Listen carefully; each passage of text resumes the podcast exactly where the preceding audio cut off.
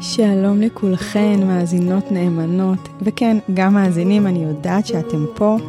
אנחנו בפודקאסט דוקטור אימא, פודקאסט שעוסק באימהות ובחינוך מהבית, והאמת היא שהוא גם הרבה מעבר לשתי הקטגוריות האלה, מי שעוקב יודע ומכיר. אה, אני דוקטור ענבל כהן מידן, ואתם כבר אה, קוראים לי דוקטור אימא. התרגלתי.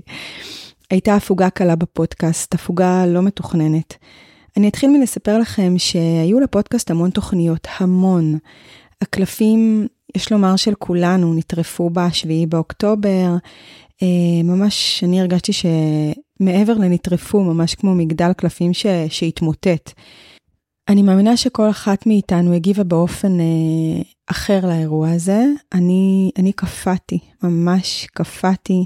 שום דבר לא היה נראה לי רלוונטי או חשוב. הייתי עסוקה בשמירה על הבית, ממש שמירה פיזית, נפשית, מנטלית שלי, של הילדים. Uh, השמירה הזאת אומנם מתורגמת להמון פעולות uh, והמון משאבים שנדרשו ממני, אבל uh, חוץ מזה, מההתכנסות הזאת, לא הצלחתי להתפנות למשהו נוסף באופן אקטיבי. לא הצלחתי לייצר מתוכי משהו חדש. ואחרי כמה שבועות כאלו של אה, ממש תחושה של קיפאון ושמירה, קרו שני דברים.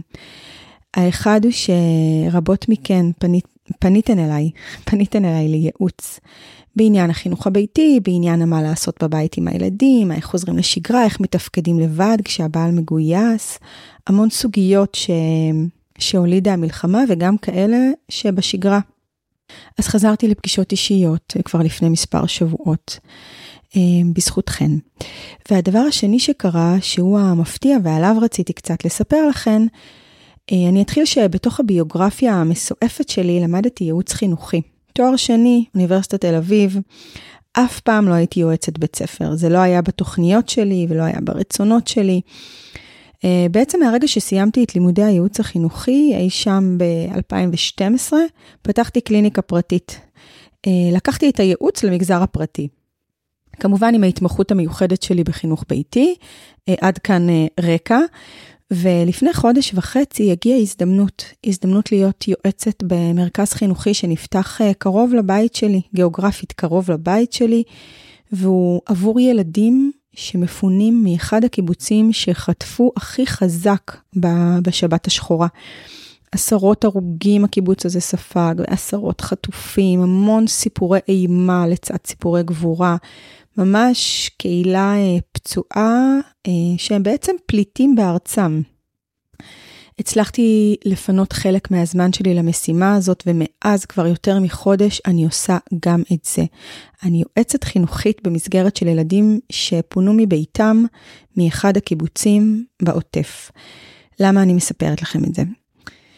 אחד, כי מגיע לכם לדעת, אתם עוקבים אחריי, שואלים אותי לאן נעלמתי, אז לא נעלמתי, רק גידלתי עוד ענף זמני מתוכי, הוא זמני. שתיים, אה, חשוב לי להגיד לכם, מתוך החוויה שלי, חשוב לי להגיד לכם שהחיים יודעים.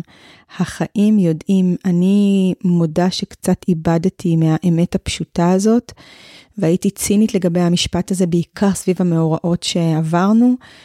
אה, אבל פתאום החיים יודעים מקבל משמעות מיוחדת בתוך הסיטואציה שאני נמצאת בה. הייתי בתקופה של קיפאון, עשיתי מאמץ גדול לא לשפוט את זה, זה לא תמיד הצליח לי, ואז משום מקום הגיעה ההזדמנות הזאת, אה, שהיא מאוד מיוחדת. אני, ובכלל כל ההתגייסות של כל מי שנמצא סביבי, כולנו אה, מרגישים שאני בצו שמונה. ושלוש, לגבי השאלה למה אני מספרת לכן את זה, הוא הרצון להזכיר לכן שדברים שאנחנו עושות, לומדות במהלך החיים, אוספות לנו לארגז הכלים, יכולים פתאום להתחבר, פתאום לקבל משמעות.